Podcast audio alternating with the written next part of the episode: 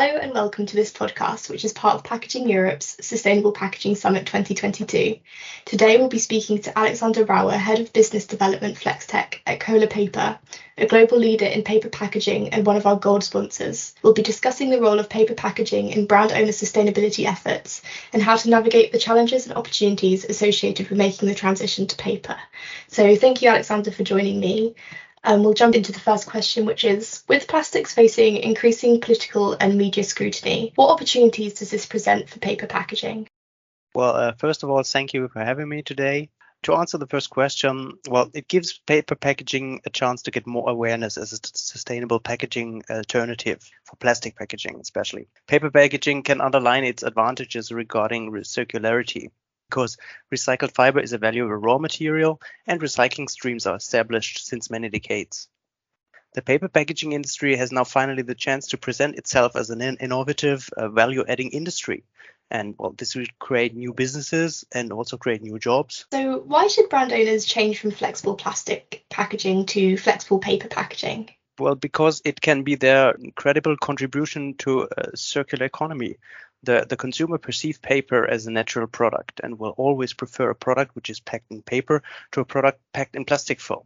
Brands um, not have uh, to be afraid of being reproached that, for example, a two-year-old chocolate bar wrap was found on the beach somewhere. So, with Koehler's paper packaging solutions, what is the difference between Koehler's new flexible paper with barrier functions and existing solutions? Well, it is mainly the, the combination of a strong but very thin base paper, which fulfills the requirement of mechanical strength and flexibility.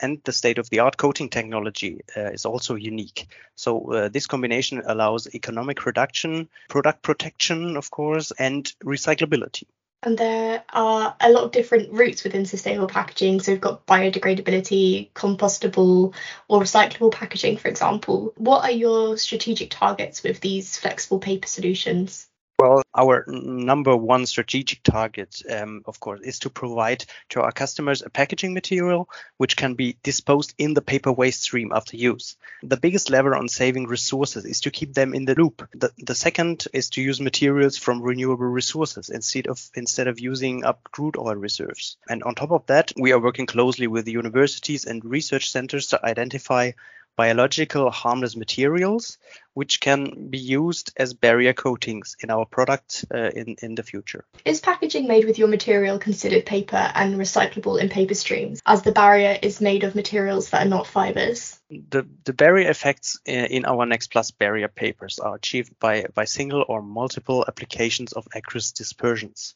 And, and, this production process is not new in, in paper business. It is used since decades in the paper production although for other purposes. The final product was always considered as paper, and um, should it be in the future too. And by, by choosing um, materials for our barriers, we always take into account that the final product, means the paper, has to be recyclable according to acknowledged recycling test methods. How could brands benefit with respect to their carbon footprint when transitioning to paper packaging? To answer to this question, of course, the paper, flexible paper-based packaging usually comes with a slightly higher weight compared to plastic film. This seems to be a disadvantage. Paper, however, is based on renewable raw material, as opposed to plastic, for which the raw material base is fossil. Trees remove carbon from the atmosphere and store uh, it in form of natural polymers, the cellulose fiber. The manufacturing process of paper is energy intensive, of course, but but often the energy supply is biogenic, particularly for, for that of the um, pulping process. The manufacturing process of plastic film is significantly more um, carbon intensive, two to three times the amount of carbon emissions emitted compared to paper, based on weight. Plastic has much lower recycling rates than uh, and when incinerated at the end of life, um, the fossil polymers uh, generate fossil carbon emissions. And Koehler NexFlex um, products in particular are made at our Kehl mill, which is a very highly effective mill. It is supplied with steam generated highly efficient biomass plants. And consequently, Koehler NexFlex products come with a very low carbon footprint. Our production line, PL8, uh, is the most advanced uh, paper production line and which allows superior paper quality at a very low grammage.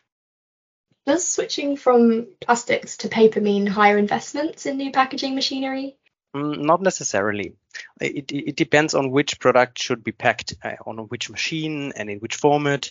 There are modern packaging machines which are well set up for processing paper material material already. Older machines can be adapted by changing format parts to make paper run.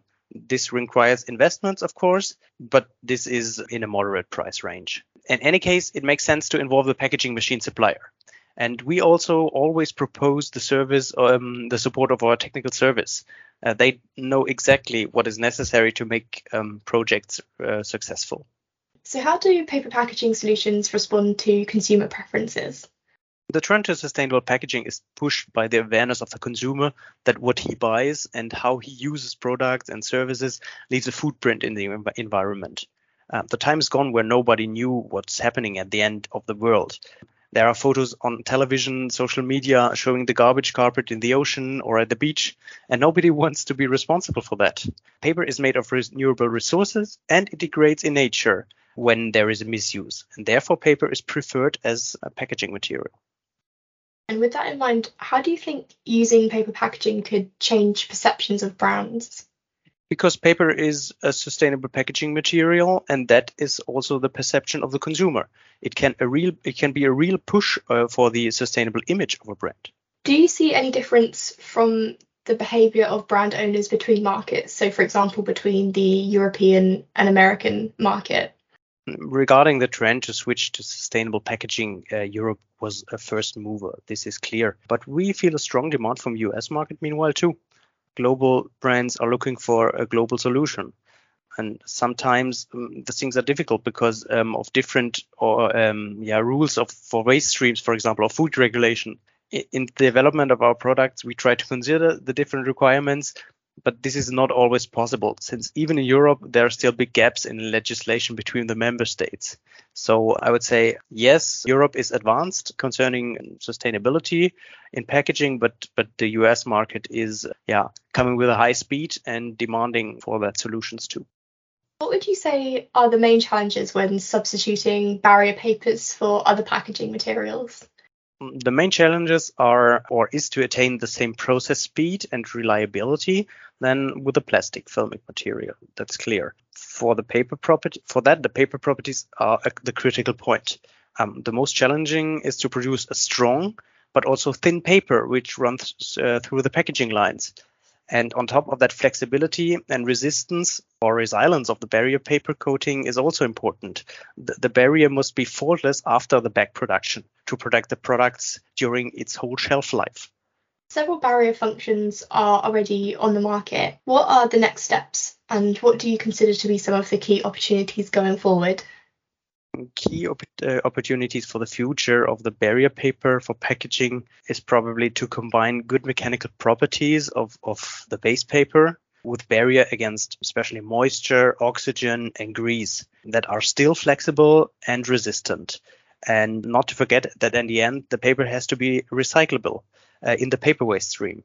This is the most important thing for a paper based product. Yeah, there's also a trend to reduce the weight of the paper especially for smaller bag formats. Nobody wants to have um, a, a, rigid, stiff uh, paper which is too thick. The, the bags won't look premium. Well, because the material is, is still too thick and, and the bags and or pouches cannot be produced in the right way.